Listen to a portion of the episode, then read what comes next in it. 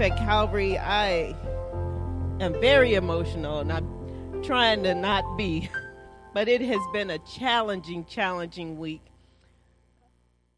You know, when we as pastors preach sermons, we know a lot of times that God is often speaking to us the most, because it's a lot that we have in our notes that you all don't ever get to see.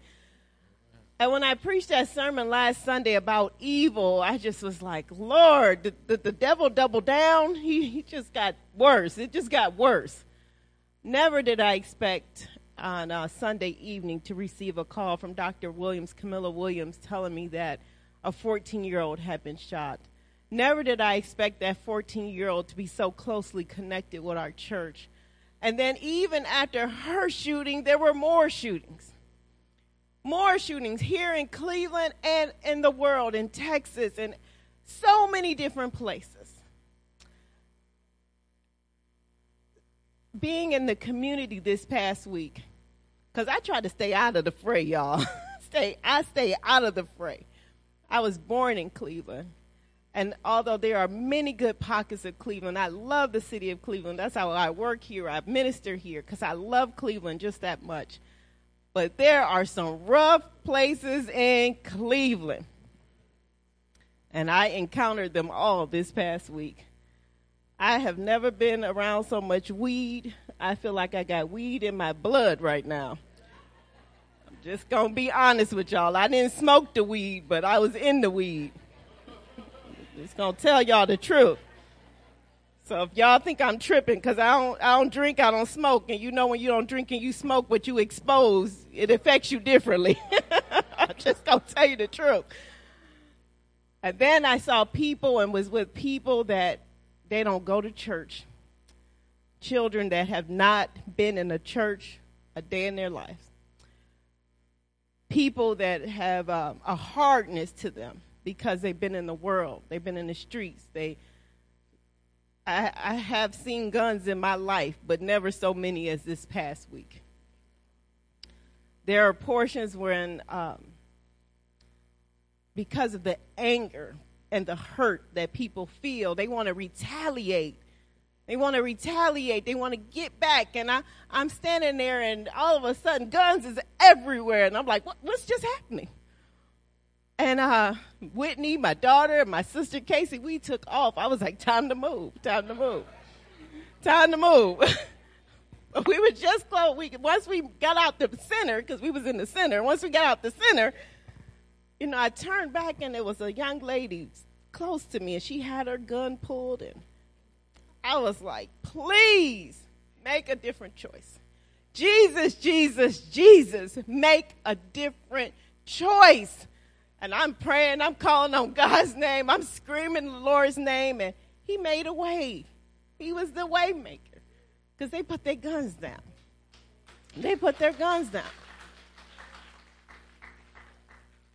And it's still not over. We got a whole funeral this week, y'all. And we're going to be over at Cory Methodist Church, and I already know the drama is coming. And a lot of these people have not been in church for 100 years. They haven't been in church. Most of us, when we come to church, we are so churched that we forget what it's like to be unchurched. We don't even understand what it's like to be around folks that don't go to church. They talk different. They act different. It's a whole bunch of cussing. They kept saying, excuse me, Pastor, I'm sorry, I don't mean to cuss. And go, bloop, bloop, bloop, bloop. Oh, excuse me, Pastor, I don't mean to cuss. I was like, okay, just let it go. But being immersed in that world this week just reminded me how thankful I am that the Lord rescued me and pulled me out. Rescued me and all of us. And also reminded me of how much work we got to do. You know, because I preached that sermon about evilness, and then I thought, Lord, what are we supposed to do? The devil keeps amping up and making sure that the world is miserable. So what are we supposed to do?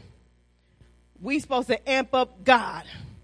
We're supposed to increase our prayer. We're supposed to increase how much we go to church, increase our Bible reading, because we got to be firmly rooted in Christ in order to encounter the world that we experience and the world that other folks experience.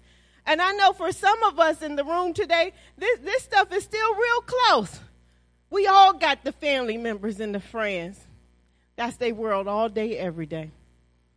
That is their world all day, every day. So when I'm thinking about this sermon, I was like, Lord, what am I supposed to talk about? We can't keep talking about evil all the time. And the Lord said, just focus on me. Focus on my church. Focus on my word. You see, we are getting ready for Pentecost. Next Sunday is Pentecost Sunday. That's the birthday of the church. And I thought about it. What happened between the time of the resurrection when Jesus went back to heaven and then the disciples were here? Jesus came back from the dead. He walked among the earth, and then he ascended into heaven. What happened after the ascension? What was that time frame like? You see, we sometimes, when the world is going through all this chaos, we are so ready to run out and start working and start doing, but we're not grounded. Tell your neighbor you're not grounded. You cannot work for Jesus if you don't know Jesus enough. You got to get a little bit more grounded and understanding, because otherwise that world will consume you and you'll be right back in it. So I thought about it. What was the world like? The disciples are standing there in the book of Acts, and Jesus is ascending back into heaven, and they're watching him go back up to heaven. And he has told them, you're about to be in this world. What is that world like? It's just like our world, full of a bunch of sinners, a bunch of hopelessness, a bunch of despair. And this little group of people, just like us, has to go out and make a difference in the world. So think about this. What is happening around this group of people? Jesus has ascended back into heaven, and he has left the disciples by themselves. I want us to look at this scripture today from the book of Acts. And Jesus had told them, we're going to look at verse 4, I think, Jasmine. Let's go straight to verse 4. Jesus has reminded them of the promise of the Father. Let's read this together. On one occasion,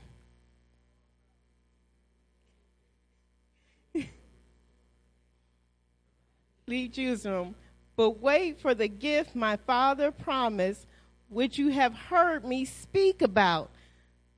So in that scripture, it says, my Father promised a gift. What was the gift? The Holy Spirit. What was the Holy Spirit's, the purpose of the Holy Spirit? Say it again. To guide us. What else? To give us power. To protect us. Conviction of sin. Accessibility. The Holy Spirit enables all of us to have access, to have power, to have strength, all at the same time. Tell your neighbor, all at the same time. So Jesus is telling the disciples that I'm leaving, but don't forget to wait for the gift my Father promised. That's a wonderful gift. So Jesus goes on. He's ascended into heaven. And then it's about 10 days. Say 10 days. From that point, when the ascension happens, it's 10 days between that day and Pentecost Sunday. So how many of you know the disciples are they're trying to figure out what to do, how to plan. They know that the world is out there, and Jesus expects them to go into the world. But how do you do that? Well, they come together, saints. And they start formulating their plan. Tell your neighbor, we need a plan. Before Jesus ascended into heaven, the disciples were with him. And they asked him a question. If you could ask Jesus any question right now today, what question would you ask him? What would you ask Jesus? Can you heal me? Can you heal my foot? When are you coming back? What's your question? What would you ask Jesus? Go ahead. Anna? You would ask Jesus to give you understanding for the people around us. Oh, that's a good question, Vince. Is my name written in the book of life? I would want to know that too. You would ask Jesus to heal the world. You would ask Jesus to help you to be a more effective witness. Praise God. Go ahead. Just take away the hate.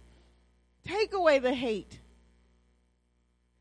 So the disciples, before he ascended, they asked, I'm sure they asked a lot of questions, but the one that's printed down in the book, they asked him this specific question in the book of Acts, chapter 1, verse 6. They say, then they gathered around him and asked him, Lord, are you at this time going to restore the kingdom to Israel?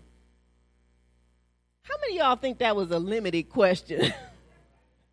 Like, out of all the questions you can ask, would you have chosen that one to ask? You see, they were worried about establishing a king. They wanted Israel to be a kingdom. They wanted the power, but they didn't understand the power that Jesus was trying to give to them. You see, sometimes we don't understand the gift that Jesus is trying to provide to us. Our vision is too narrow. Tell your neighbor, you're too narrow.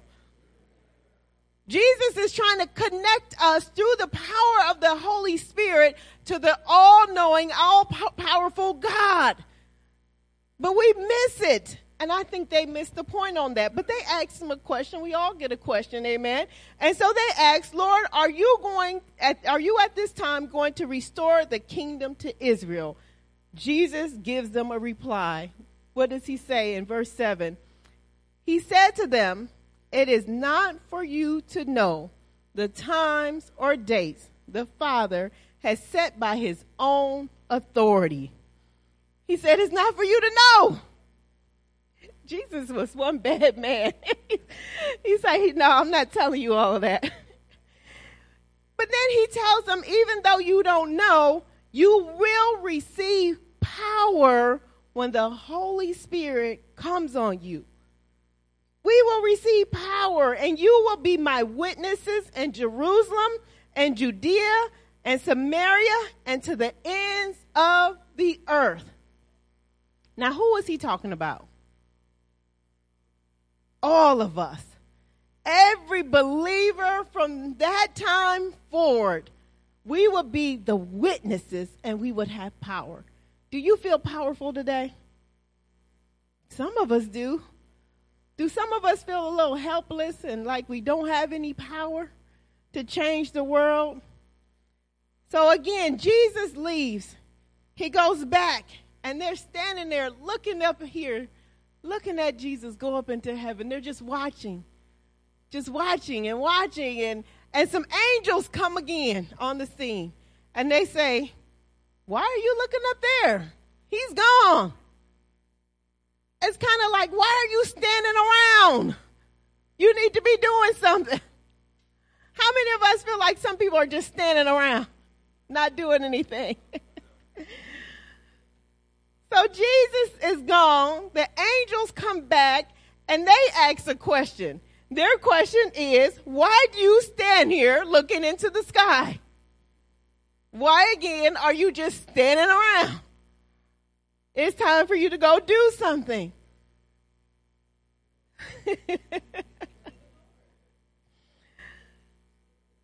So the disciples and everyone with them, they go back to the upper room. Say the upper room. Remember the last time they was in the upper room? What happened the last time they was in the upper room? Anybody? The Last Supper. It was the last time they were in the upper room was after Jesus was crucified. They was in the upper room a lot of times, right? So this time, the last time they were together in the upper room, Jesus had been crucified. They were afraid. They were hiding in the upper room. The world had gotten so bad, and they had witnessed somebody die, and they said, we are out of here, just like I was out of here when I saw those guns. They was gone. Doors shut. They didn't want to see nobody. Keep the lights out. Pull the shades down. We are in here, and we staying in here. Anyone ever felt like you wanted to just hide from the world? I don't want to be in the hood. I'm not going on that street. I'm not going around those people. I am staying where it's safe, and I cannot be hurt. That ain't even safe, right, Vince? You're right about that. Because Adriana was in her home, in her room, lights out, doors closed, locked, and she still lost her life. So they're in the upper room, but this time they're in the upper room after the ascension, after the resurrection, after seeing Jesus.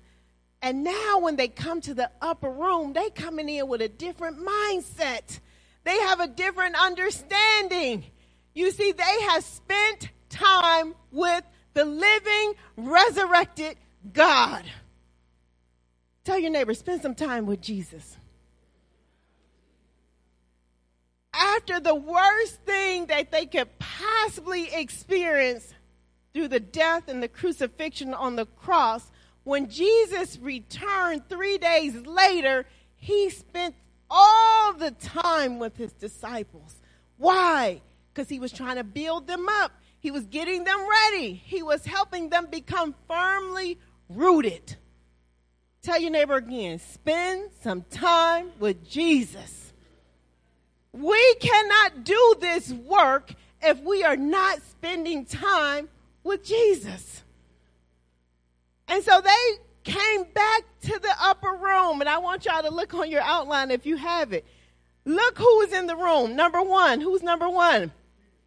Number two, John. Number three, James. Number four, Andrew. Number five, Philip. Number six, number seven, Bartholomew. Number eight, Matthew. Number 9, James. Number 10, Simeon. Number 11. And I know y'all thinking that's the one that betrayed him. It was 2 Jameses and 2 Judas. Man, it was hard to be that second Judas, wasn't it? But it was 2 Judas. So now it's 11. But it's not just the 11 men. Sometimes we get so focused on those 11 disciples that we forget the women were there. Say the women. Mary, the mother of Jesus, was there. Say Mary. And there were a whole bunch of other men and women that had constantly been with them and by their side this whole time. It was other people. Tell your neighbor it was other people. So the disciples come back to the upper room.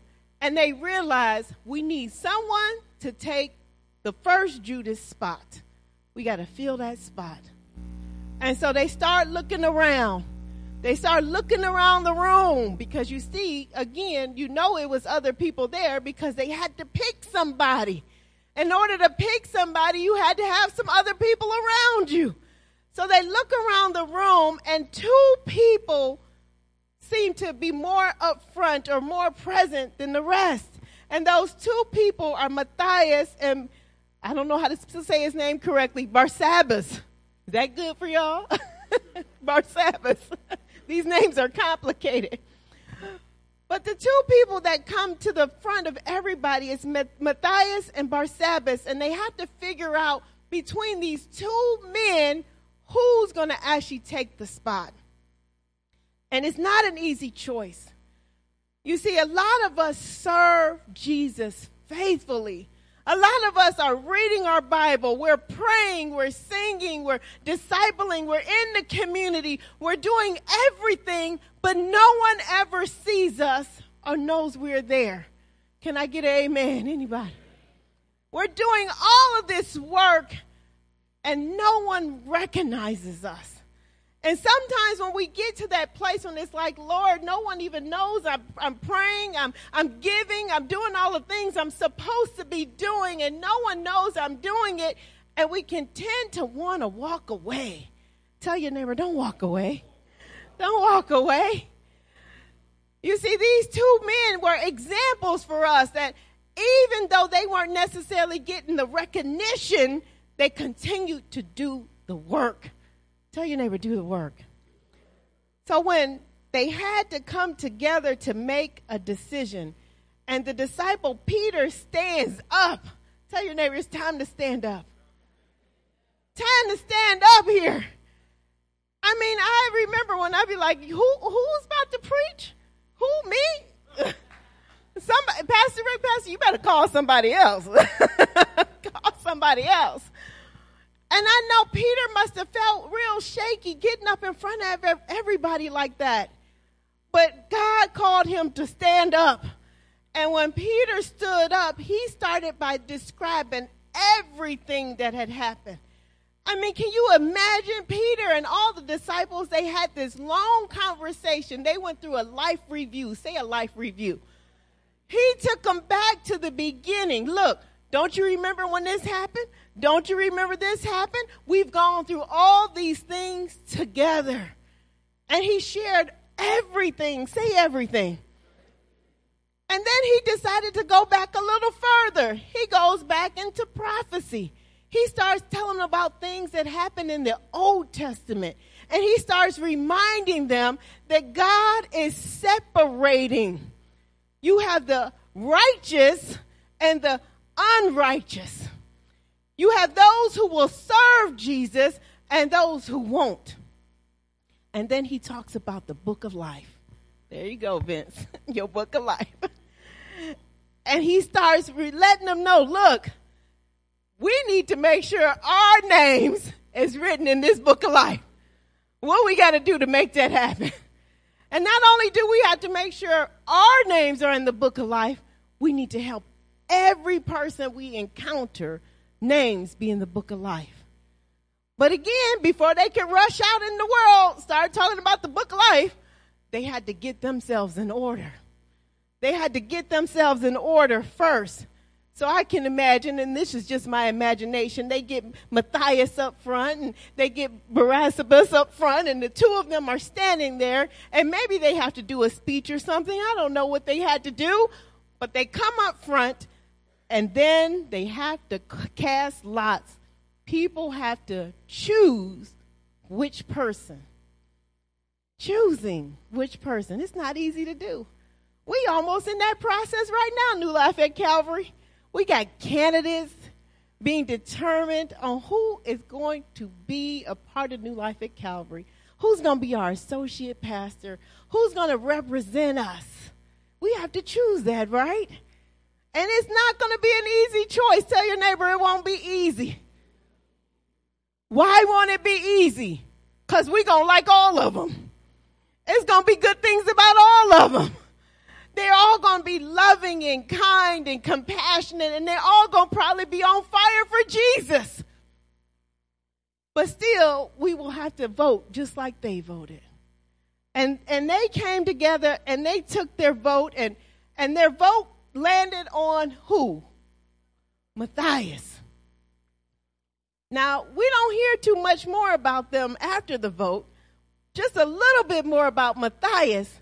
But we definitely don't hear about Barsabbas again. And we can imagine that he said, oh, I'm tired of these people. They don't never choose me. And walking away and saying, I give up. You should have chose me. And being angry and mad.